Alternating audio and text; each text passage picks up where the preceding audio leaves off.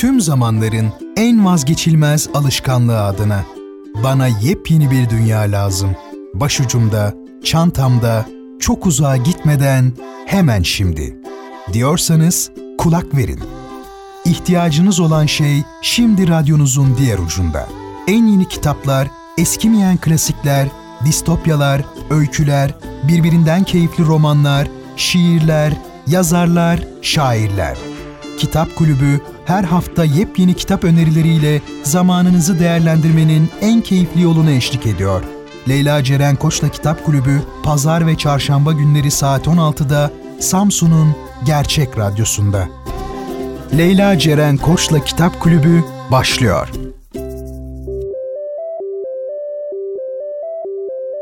Şehrin tek gerçek kitap sever adresi 93.5 Radyo Gerçek frekansından ve Kitap Kulübü'nden herkese merhaba sevgili dinleyenler. Ben Leyla Ceren Koç'la birliktesiniz ve her pazar günü olduğu gibi bu haftada birbirinden güzel kitap önerileriyle radyonuzun diğer ucunda olacağım. Hemen başlıyoruz kitaplarımızla. Yapı Kredi Kültür yayınlarıyla ilk önce başlayacağız. Karamanlı yazınsal mirasının Ocaklarında Madencilik isimli bir kitabımız var. Evangelia Balta'nın e, kitabı. Öncelikle Evangelia Balta'dan bahsedelim. Ulusal Allen Araştırma Vakfı'ndaki Tarihsel Araştırma Enstitüsü'nde araştırma yöneticisi kendisi ilgi alanları Anadolu'daki Rum Ortodoks nüfus olduğu denli Osmanlı döneminde ekonomik ve toplumsal tarih konularına da odaklanıyor kendisi. Yunanistan, Kıbrıs ve Türkiye'deki türlü programlara katkısının yanı sıra gerek Yunanistan'da gerekse başka ülkelerde lisansüstü öğrencilere seminer vermesi için üniversitelere davet ediliyor aynı zamanda.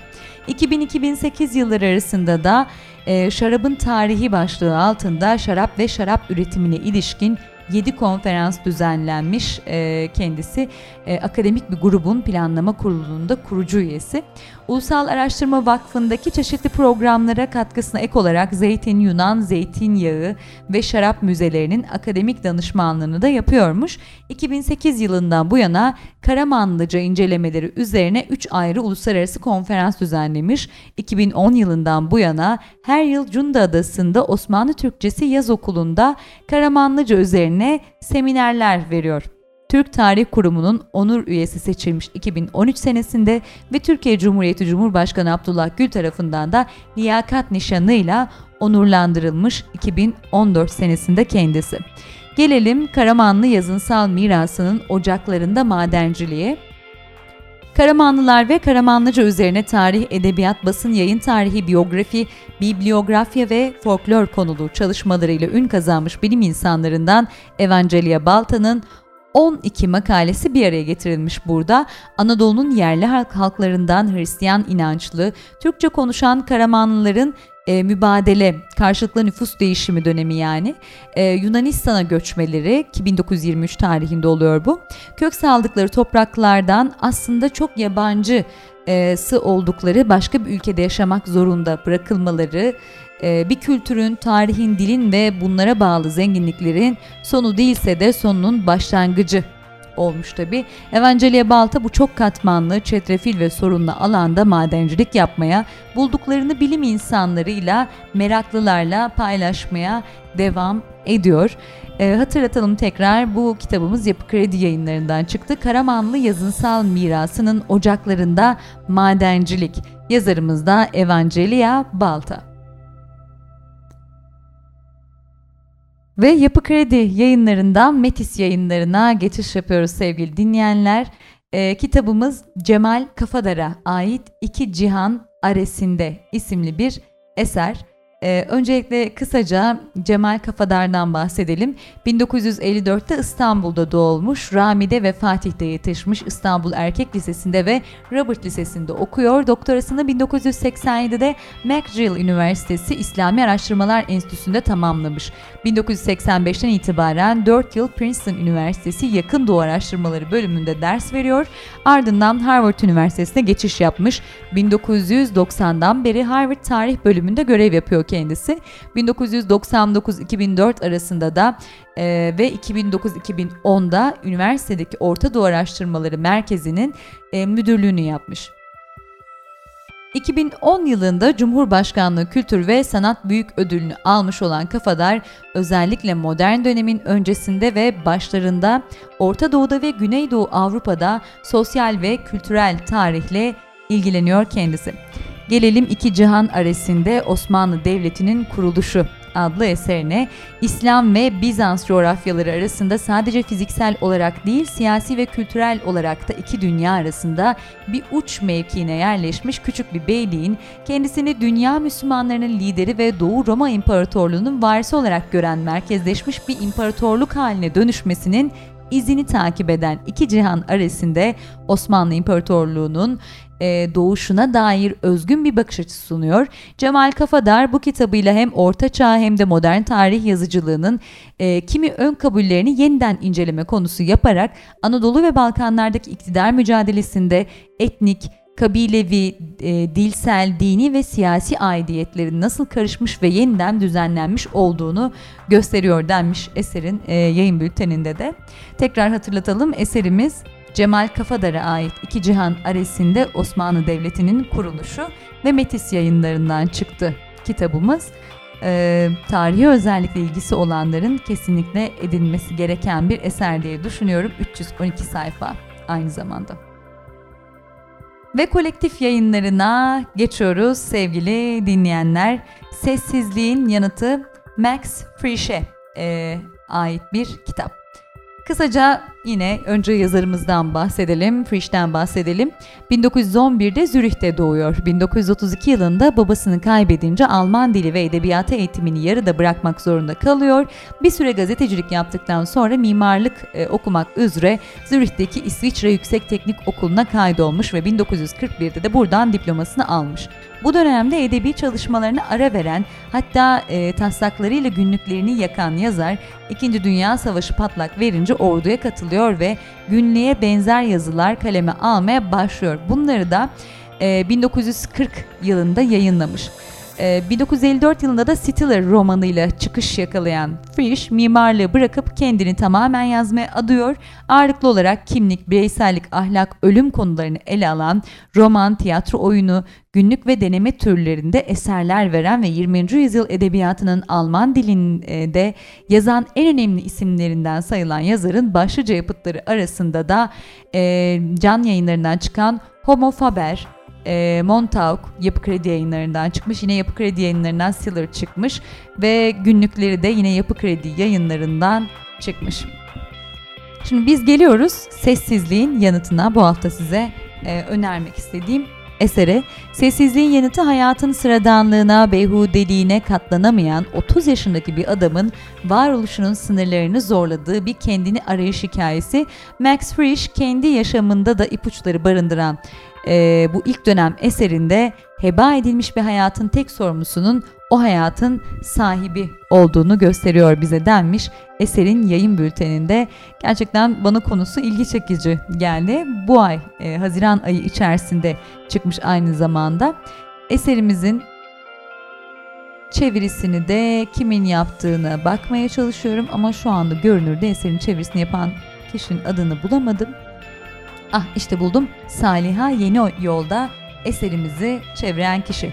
Sessizliğin yanıtı Max Frisch'e ait ve kolektif yayınlarından çıktı sevgili dinleyenler ve kolektif yayınlarından devam ediyoruz. Ee, Maurizio Ferraris Yeni Gerçekçilik Manifestosu. Kısaca hemen yazarımızdan e, bahsedelim tabii ki. İtalyan filozof kendisi. Torino Üniversitesi'nde felsefe dersleri veriyor. Aynı üniversitenin kurucusu olduğu ontoloji ve Deputy e, Rector for Humanities Research Merkezi'nin başkanlığını da yürütüyormuş. Temel çalışma alanları yorum bilgisi, estetik, toplumsal ontoloji. Felsefede yeni gerçekçilik düşüncesini kıta felsefesi geleneği içinde ilk ortaya atan isimlerden birisi. Spekülatif gerçekçilik ve nesne yönelimi ontoloji ile temel ortaklıklara sahip yeni gerçekçilik felsefe alanının dışında da bir paradigma e, paradigma olarak tartışılan gerçeklik kavramını da içine alacak geniş çapta tartışmalara yol açmış.